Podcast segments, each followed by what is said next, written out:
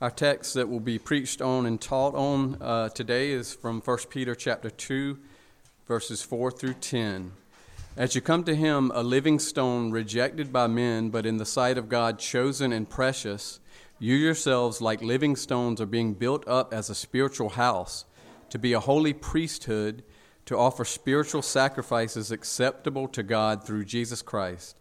For it stands in Scripture Behold, I am laying in Zion a stone, a cornerstone chosen and precious, and whoever believes in him will not be put to shame. So the honor is for you who believe, but for those who do not believe, the stone that the builders rejected has become the cornerstone, and a stone of stumbling and a rock of offense. They stumble because they disobey the word and they were destined to do. But you are a chosen race, a royal priesthood a holy nation, a people for his own possession, that you may proclaim the excellencies of him who called you out of darkness into his marvelous light. Once you were not a people, but now you are God's people. Once you had not received mercy, but now you have received mercy. The grass withers and the flowers fade. The word of our God stands forever.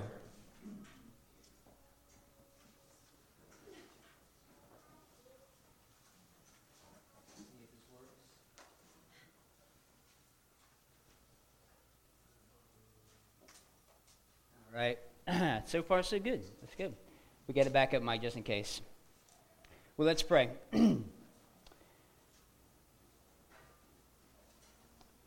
Father in heaven, we do thank you for your word. We thank you that your word never changes, that it is trustworthy completely, that we can sit here and listen to it being read, and um, we could go home right now and trust that it is going to do its great work. And so, God, I pray that in humility that you would give me the words to speak this morning. I pray that you would give us all ears to hear, uh, and minds to understand, and hearts to receive uh, what it is that you have to show us from your holy word. And we pray all of these things in Christ's name. Amen. So, each of us uh, has many hats that we wear. Uh, we play many different roles throughout our lives. Um, maybe you're a student, you're a brother or sister, an aunt or uncle a mom or a dad, a son or a daughter, a husband or a wife. And then you have your vocation. You're a doctor, you're a nurse, you're a teacher, you're a photographer, uh, you're an engineer, you're a military officer. And then you have your hobbies working out, playing video games, pickleball. Or maybe, maybe you've thought more about your online identity and than your actual real life identity. So you have two different lives that, that are lived. And I would say, just as a side note application, if that's somewhere something that you think you might be struggling with, or, or you're just oblivious to it, you might want to ask your closest friends to say, Is my life on the online the same as my life in, in the real world? And see what kind of answer they give to you. But maybe you've made that online identity your identity, who you are. Or maybe it's your cultural hat that you wear, or maybe an ideology that you've bought into. We saw this uh, during COVID, didn't we? Mask or no mask, or vaccine or no vaccine. I actually had someone email me during that time uh, a couple of years ago to ask if we required mask because, and I am quoting them, we identify as fresh air breathers. But what lies within every single one of these roles or these hats that we wear is the temptation to make them your identity, to make them who you are. The philosopher James K. A. Smith says in his book, You Are What You Love, he says, Our wants and longings and desires are at the core of our identity, the wellspring from which our actions and behavior flow. So to wrap yourself up in being a mom, or being a dad, it's Father's Day, or a musician, or a fresh air breather, is to place your identity in something that is fading, something that is withering, that eventually falls and will, will fail you. But what Peter is telling his readers is that your identity is not to be wrapped up in the culture. It's not to be wrapped up in your past life or even what the world around you thinks about you. Rather, your identity is to be bound up in Jesus Christ. In every way, what Jesus' identity is, is yours as well. So, as a Christian, that is now your reality. Christ's reality is your reality now. And in these seven verses, Peter does an amazing job kind of imaginatively painting this picture for us. And he does it he does this in the way that he structures these verses. So you'll notice even as Joe was reading that he go, he's going back and forth between who Jesus is and then who we are. He's never separating the two.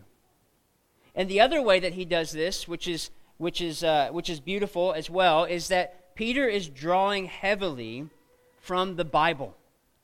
He is continually, even if you don't see it outright, if it's not in you know in kind of a bold way in your Bible, this whole passage here is saturated with Old Testament passages. So Peter is constantly pointing his audience back to the Word. This is what the, the Word says. And this is important to note because it tells us that Peter saw the Old Testament scriptures pointing to these realities about Jesus, but also seeing them fulfilled in Jesus. So when he's quoting these Old Testament passages here, he's not just saying, here is a quick um, kind of sight verse for you that I'm going to pull out of context because it's going to be encouraging to you. What Peter is doing with the scriptures is he's saying, this passage is telling you about Jesus. And it just continues to make it more and more clear as they look at it. And then he takes this and then he mixes us up in it as well. He, he, he mixes our story up with the story of Jesus, which really makes it a hard passage to break up because it is so intertwined. But for your sake, and mostly mine, I did break it up into three areas. So so that we can have a better, uh, a better go at it this morning. So, the three areas that, that I broke this passage up in is one, the dwelling place of God in verses 4 through 5. Two is the cornerstone of God in verses 6 through 8. And then three is the chosen of God in verses 9 through 10. The dwelling place of God, the cornerstone of God, and the chosen of God. So, first, the dwelling place of God. Look at verse 4. As you come to him, a living stone, rejected by men, but in the sight of God, chosen and precious. So, here in this first part of verse 4, Peter is describing a present activity that his readers are currently engaged. They are coming to him, the living stone, who is the Christ. So this is important since we just read verse 3 last week that says that, that these readers have tasted that the Lord is good. Because Jesus Christ is how the Lord is good. So Peter's readers have tasted the Lord's goodness in Christ, and this is why they continue to come to him, the living stone, over and over and over again. Now, it's interesting to note here when we hear this uh, language about the stone or the rock and all of that in the scriptures, it's interesting to note that in, in, that Jesus in Matthew chapter 16 gives Peter the name rock. So his his name Peter means rock. His name was Simon. And if you remember that that incident in Matthew 16, he changes his name to Peter, which is rock.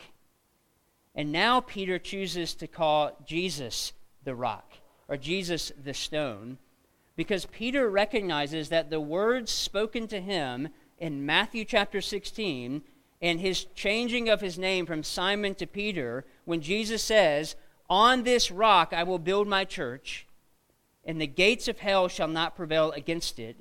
When Peter remembered those words, he knew they were referring not to him, as Roman Catholics believe, but to Jesus.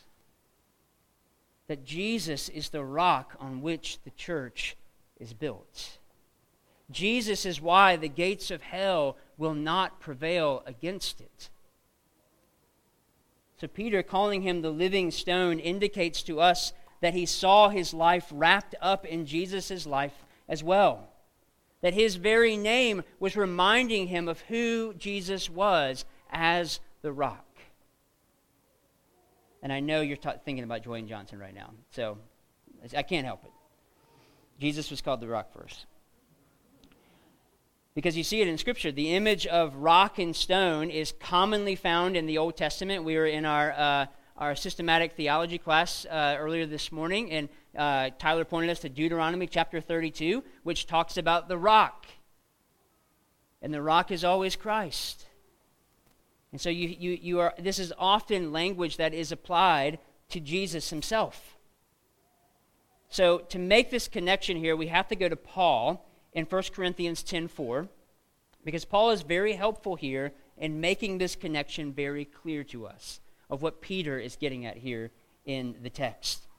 So Paul, thinking about the Exodus uh, moment where uh, the people are, are, are, they have been freed from Egypt uh, and they are walking in the wilderness and uh, they are thirsty.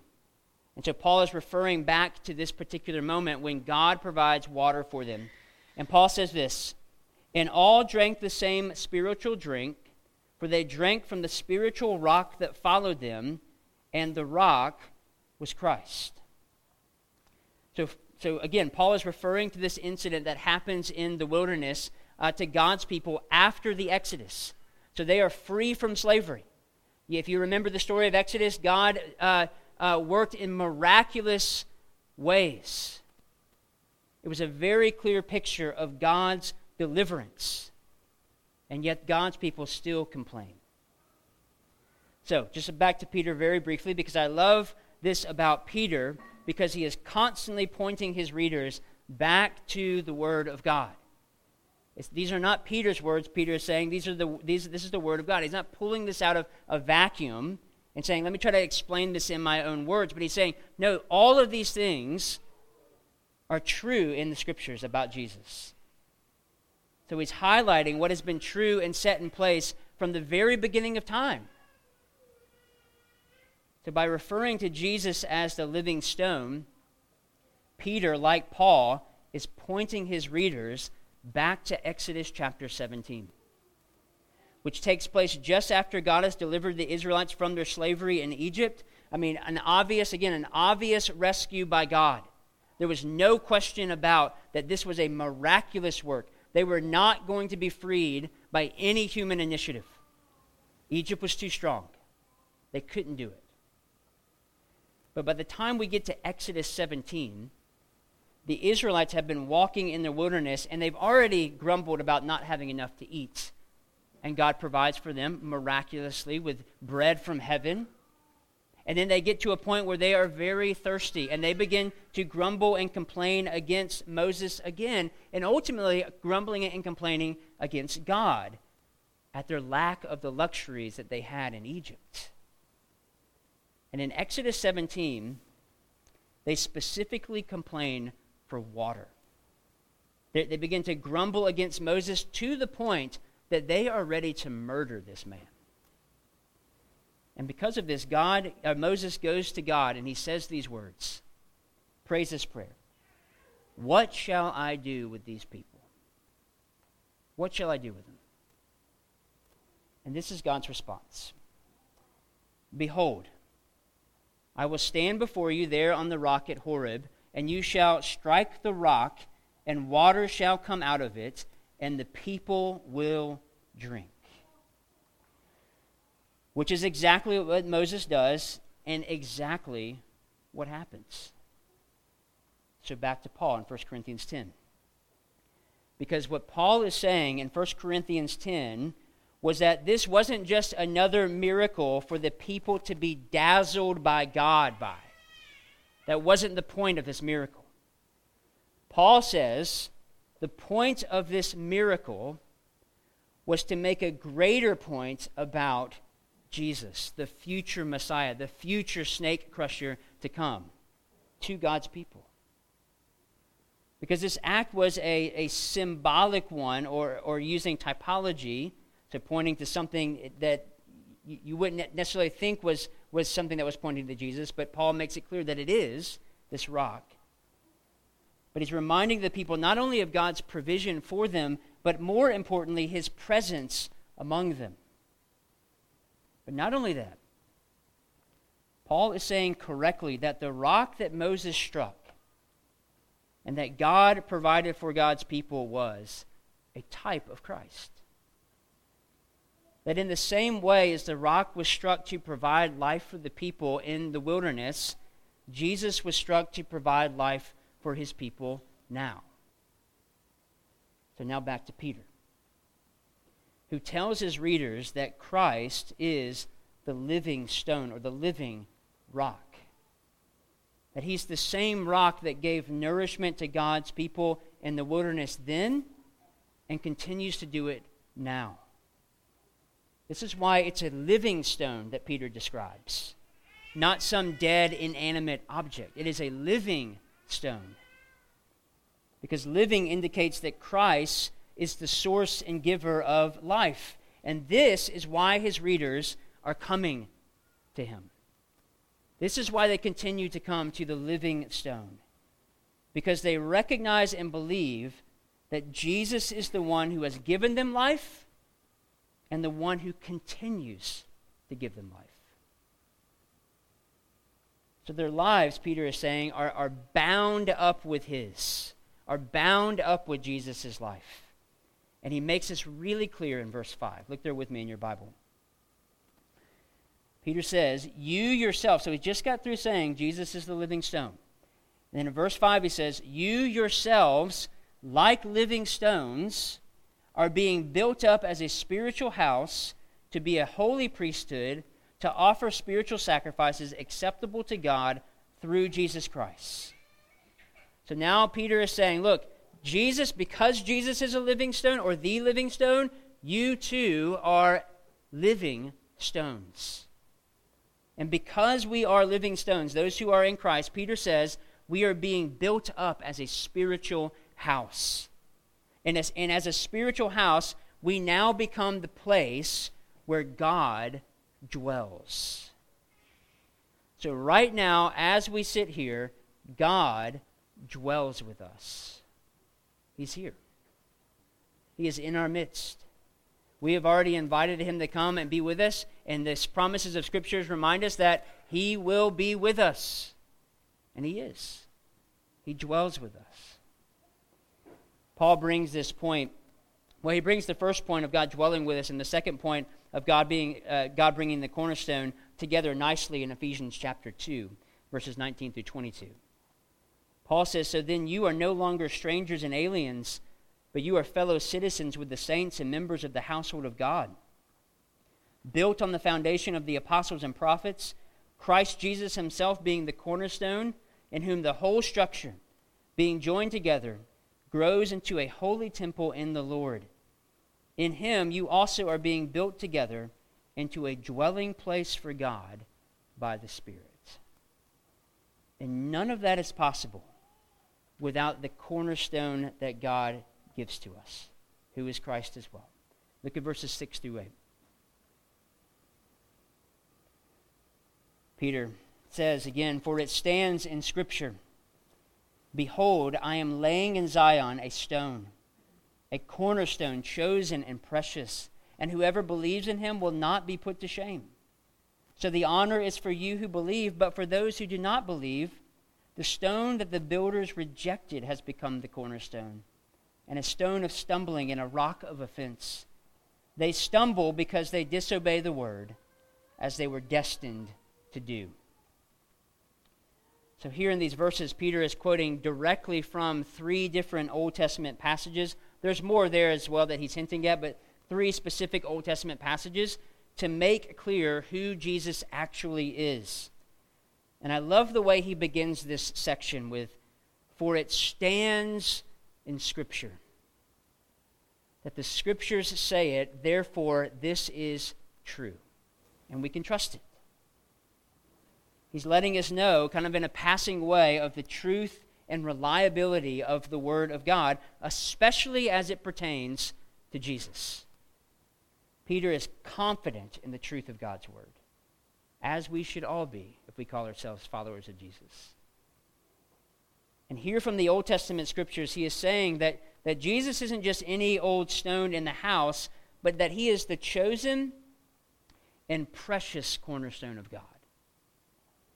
He is what the other stones are built off of, meaning that Jesus here is the key to salvation history. And to show us this, he begins by quoting Isaiah 28 16 to refer to the object that the Lord himself places in Zion, that the Lord himself places amongst his people. That's what he's saying there. Who we know to be God the Son, Jesus. So Peter has already kind of hinted at this truth in chapter 1, verse 20, when he reminds his readers that, that Jesus was, was foreknown before the very foundations of the world. But here he adds that whoever believes in Jesus shall not be put to shame. Whoever believes in this one who has been foreknown before the foundation of the world, whoever believes in this cornerstone that God has put in place, that God calls precious, shall not be put to shame. Which is a very direct, you can tell that Peter is a good pastor here, because this is a very direct application to his readers, considering that they were probably experiencing shame from their family, from their friends, from their neighbors, and even their own nation. Were shaming them.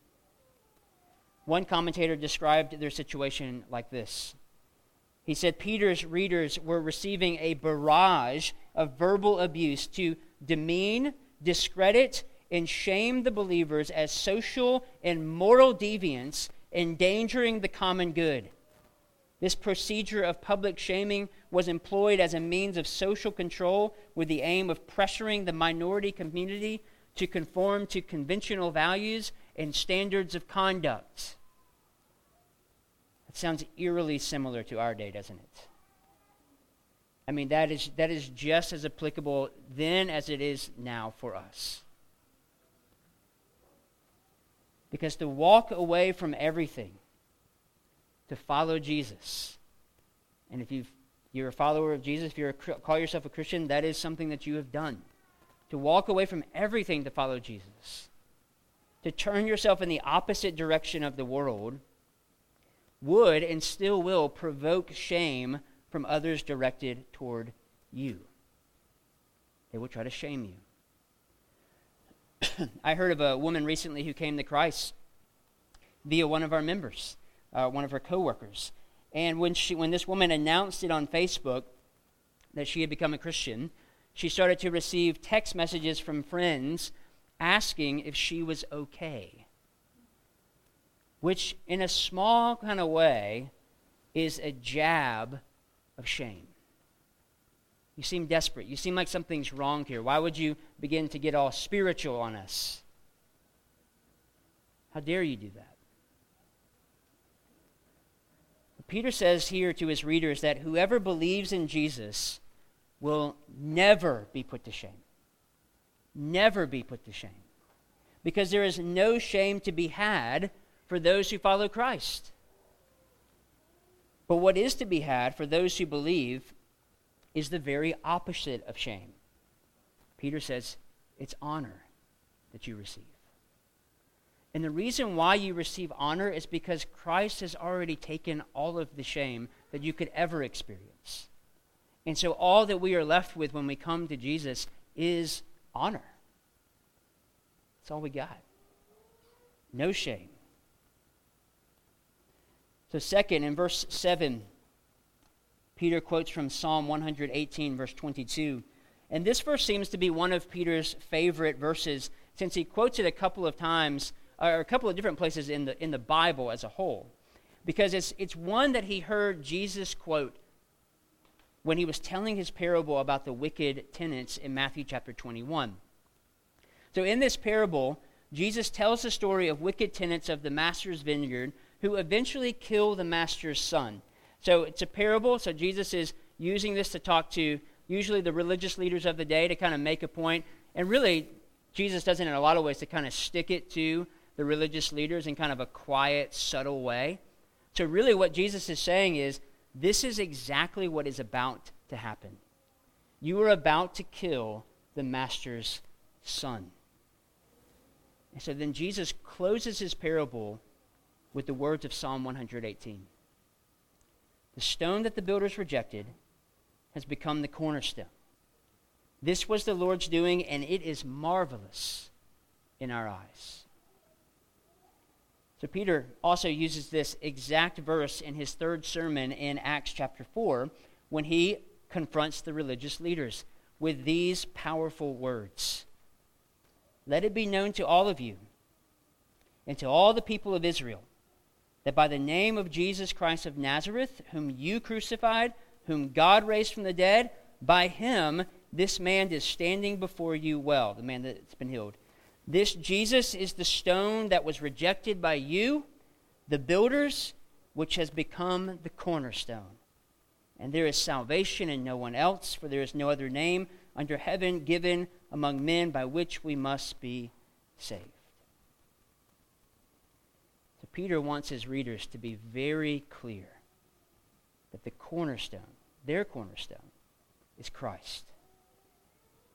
So the third use of the Bible found in verse 8 is from Isaiah chapter 8, verses 14 through 15, that reads like this He will be a holy place for both Israel and Judah. He will be a stone that causes people to stumble and a rock that makes them fall.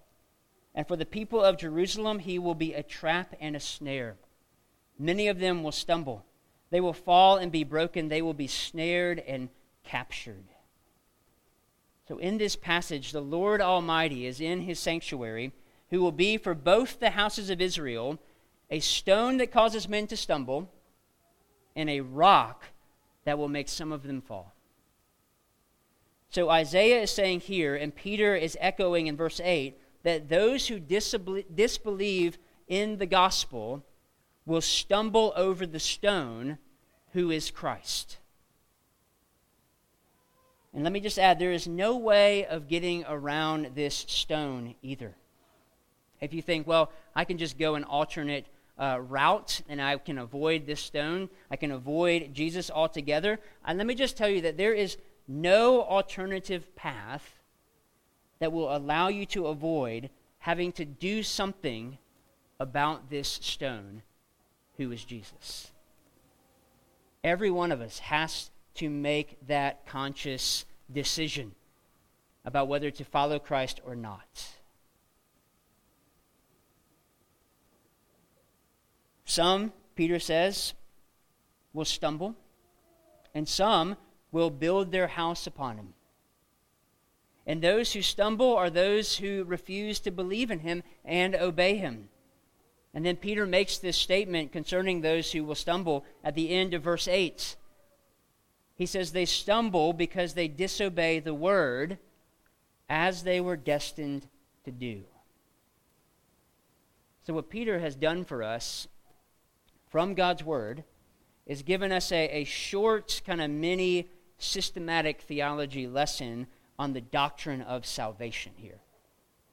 Spe- specifically, coming back to this idea of, and this belief of election. That the cornerstone of God, Jesus, uh, is one of only two things to every person. There is no third way. He's one of two things to every person. He is either your cornerstone or your stumbling block. So you will either receive Christ or you will reject Christ. And those who receive him are considered the elect of God, and those who reject him are not. And this, Peter says, is their destiny.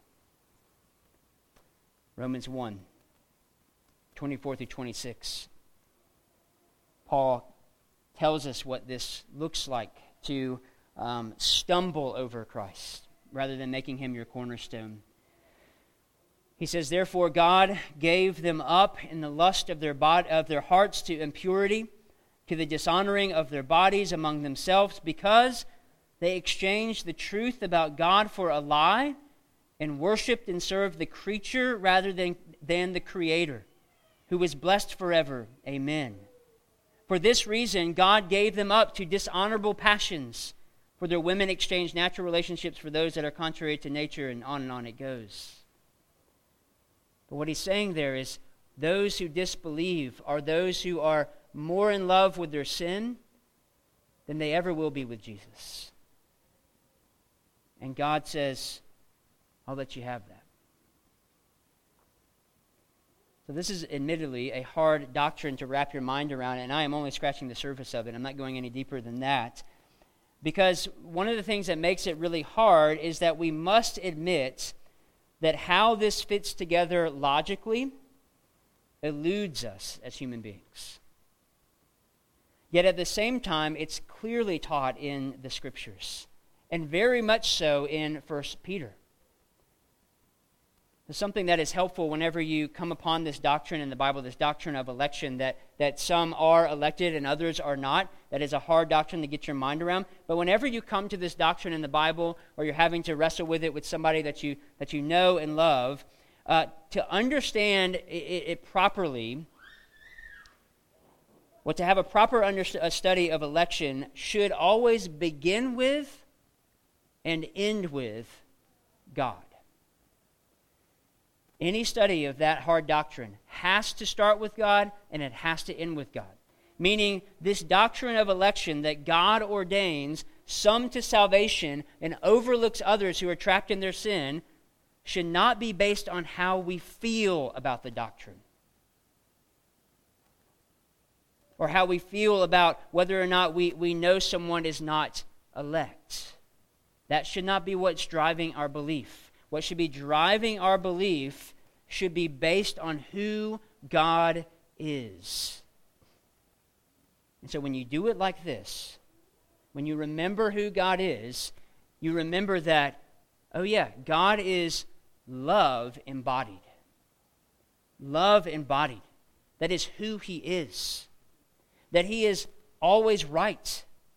That He is always true. That He is always good. He is he's never changing. He is always faithful, even when we are faithless.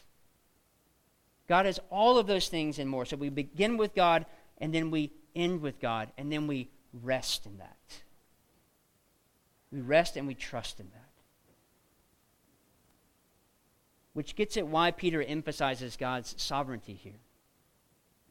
Because there's no hint of theological debate. If you look at if you look at the doctrine of election in the Bible, we like to argue about it nowadays. I mean, some of us do. Some of us might be going, I, have never thought about that before, and now I just now you're going to argue about it. But we like to argue about it nowadays. But in the Bible, it is never an argument. If you notice, it is never up for theological debate. There are those who are elected, and there are those who are not. And Peter is confident in this truth. So rather than debating or giving them a reason to debate, Peter talks to them about the sovereignty of God in their salvation to comfort his readers. Because if you remember, his readers find themselves neck deep in the mire of the culture around them, a culture that hates them, a culture that is eventually going to kill a lot of Christians simply based on what they believe to be true. And so, reminding them of the sovereignty of God reminds them that the evil in this world will never overwhelm you because it isn't severed from God's control. And this is true for you as well because, because God is sovereign, even over salvation, we can be sure that He is sovereign over every moment of our lives, even the suffering moments. Even the moments when you feel like God is far from you, God says, I am still here and I am still in control. And just remembering that you are God's house, that He is building, and that He has made Christ the cornerstone of, so that it will never fall, no matter what is thrown at you. So now that we understand what Peter is getting at here in these, these verses in verse 8, it makes, it makes verses 9 through 10, I think, that much more special and more crucial to our understanding that who we are is to be bound up in Christ. So look at verses 9 through 10. Peter says, But you are a chosen race, a royal priesthood, a holy nation, a people for God's own possession, that you may proclaim the excellencies of him who called you out of darkness into his marvelous light. Once you were not a people, but now you are God's people. Once you had not received mercy, but now you have received mercy. Now, in our lives as good Americans, we often base our self concept of who we are uh, on accomplishment. So we think what we do makes us who we are, which means if I get a promotion at work, that means I am a better person than the, than the guy that's behind me. But it also works in the opposite direction, too, because if you don't get that promotion that you think you deserve, you think you're worse off than the person ahead of you. But let me just tell you this if that's something you're wrestling with right now. That is not true. And it never will be true. Because your worth, value, who you truly are, your true self, can only be found in Christ. So in verses 9 through 10, Peter declares these five descriptors that are true concerning those whose identity is found in Christ. And they all come from the Bible. So first he says they are a chosen race, which is which echoes Isaiah chapter 43. So remember Peter is identifying these Gentile Christians, these non-Jews with with people like Abraham and Isaac and Jacob and saying uh, the God of Abraham, Isaac and Jacob is now your God as well. So to only refer to Abraham, Isaac, and Jacob was a very Jewish thing to do. And now to apply it to the Gentiles was, uh, was, was something altogether different. And the only reason that the Gentiles have access to all of the promises and truths of the Old Testament is because Christ has come. And so Peter is making this connection over and over again, trying to remind them that you too are the people of God, that you too have been grafted into the tree by God Himself through Christ, that all of the promises of the Old Testament are yours in Christ. And so Peter now makes this radical claim that those who believe in Jesus Christ, so Jew, Gentile, Roman, Cappadocian, Bithynian, black, white, Hispanic, or whatever, though from many races, Peter says, now in Christ constitute a new race of those who have been born again into this living hope through the resurrection of Jesus. And while this doesn't erase our culture or our race, it, it better unites you with other races and cultures under the banner of the gospel. So, this is what we mean when we say that the gospel is what changes everything. And so, the gospel is what, is what heals racism. And this is what Peter is saying right here, because racism is not a new thing. It, it was happening in, in the first century as it still happens today. And Peter is saying that in the gospel, we are one race, because we are united by the same thing. So, this is why the scriptures say over and over and over again that every tribe, every tongue, and every nation, so every tribe of the world, every tongue that is spoken, not just English, and every nation will be at the throne of Christ worshiping together, not in separate church buildings, together. I don't know how that's all going to work out, but that is the promise of Scripture. So, if you think your race, your culture, or your language is somehow superior to other races, cultures, and languages, I doubt very seriously you will be gathered at the throne of Jesus. For one, you'll just have a really hard time being there. So, this is from the um, uh, the Center for Biblical Unity's website. And if you haven't checked this out, um, you should. Um, but they say this they say the new covenant invites people from every nation, tribe, and tongue to create a new humanity through Jesus Christ. The church is God's strategic agent in a fallen world to proclaim and embody the unity and diversity of God's people that will be manifest in the new creation. And this is only found in the gospel. Second, Peter says they are a royal priesthood. So, First Peter is the only epistle to give this sort of title to the Christian community. But, but it was something that he saw clearly from the Old Testament scriptures because priests in the Old Testament were meant to be sanctified and set apart from the people at large. So the priests, they were essentially their own tribe. And so they were, they were kind of set apart from, from everybody else among them because they had a spe- specific ministry for God. And so they had to be holy. They had to be set apart. They couldn't be caught up in, in, in all of the ongoings of everyday life in Israel. So by including them as both royal and priestly, Peter is again setting apart God's people. He's already called them holy. So they already know they're set apart. But here he is being very specific at what their role is now as believers. That they are set apart as priests who serve the king of the universe. That is why they are a, a royal priesthood, set apart to serve the king of the universe. Third, Peter says they are a holy nation. And this is not something they derived on their own, but is a holiness that is derived from the holy king of the universe, who has bound himself to them via the covenant that he has made with them in Christ. So they are a holy nation. The fourth descriptor, they are a people for God's own possession. And this is an allusion to both Exodus 19:5 and Isaiah 43 once again. And in both of these passages, God is referring to his holy nation as belonging to him as his special possession. So God was, God was very clear about that throughout the Bible that he would remind his people this is why I didn't choose you because you were bigger in number. I didn't choose you because you were, you were special in your own right.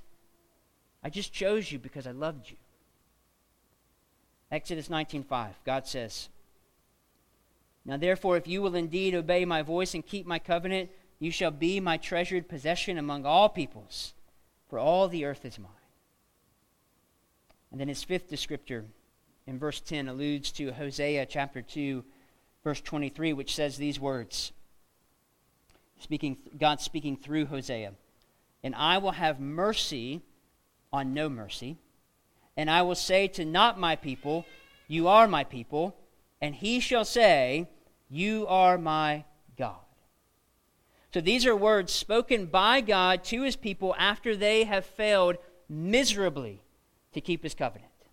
So much so that he, calls, he, he tells them that they will not receive mercy from him, that he calls them no mercy now that, that they are no longer his people. And then here we see him saying, No, actually, I will show mercy to you. No, actually, even though you don't deserve it, you will still be called my people. And you know what? At the very end of it, you will say, You are my God. You will come back to me. I will, I will make sure of it that you will come back. And in Peter's final statement here about his reader's identity, he is saying that this wonderful promise of God in Hosea chapter 2 has come to fruition in them. This is Hosea chapter 2 coming to fruition amongst these Gentile Christians. That God is now having mercy on them. That God is again saying, You are my people. And these Christians are turning around and saying the exact same thing that God said they would say You are my God that their conversion to Christ is the fulfillment of this promised restoration. So Peter says in the middle of all of these scriptures that there is a reason that you are all of these things. It's not just to make you feel good about yourself or, or, or whatever you, you know you might be feeling at this at this time. But the reason that you are bound up in Christ is so that you may proclaim the excellencies of him who has called you out of darkness and into his marvelous light. That is why you are bound up with Jesus. You are to take on the mission that Jesus had and to fulfill it here on this earth because you simply have his identity. So, back to that quote from James K.A. Smith that I mentioned in the intro. He says, Our wants and longings and desires are at the core of our identity, the wellspring from which our actions and behavior flow. So, if your longings and desires are being a dad, or being a nurse, or it's your online persona, that is what will drive your actions and behaviors. But if your longings and desires are bound up in Christ, then that means it's at the core of who you are, which changes all of those other identities. Because I'm a dad, I'm a husband, I'm a son, you know, I'm all of those things. I have to be. But because my life is bound up in Christ, that means it changes the core of who I am, which means it changes everything about me. And then that means the wellspring from which your actions and behavior flows comes from the gospel of Jesus Christ. And the message we proclaim from that is simply hey, he, he's brought me out of darkness and into his marvelous light. Or as the old pastor, uh, hymn writer John Newton put it near the close of his life, he said, Although my memory is fa- fa- fading, I remember two things very clearly. I am a great sinner, and Christ is a great Savior. Let's pray.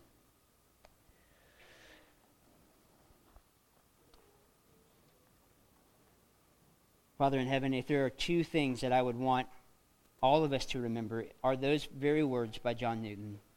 That is just a simple uh, gospel reminder that we are great sinners, but Christ is a great Savior.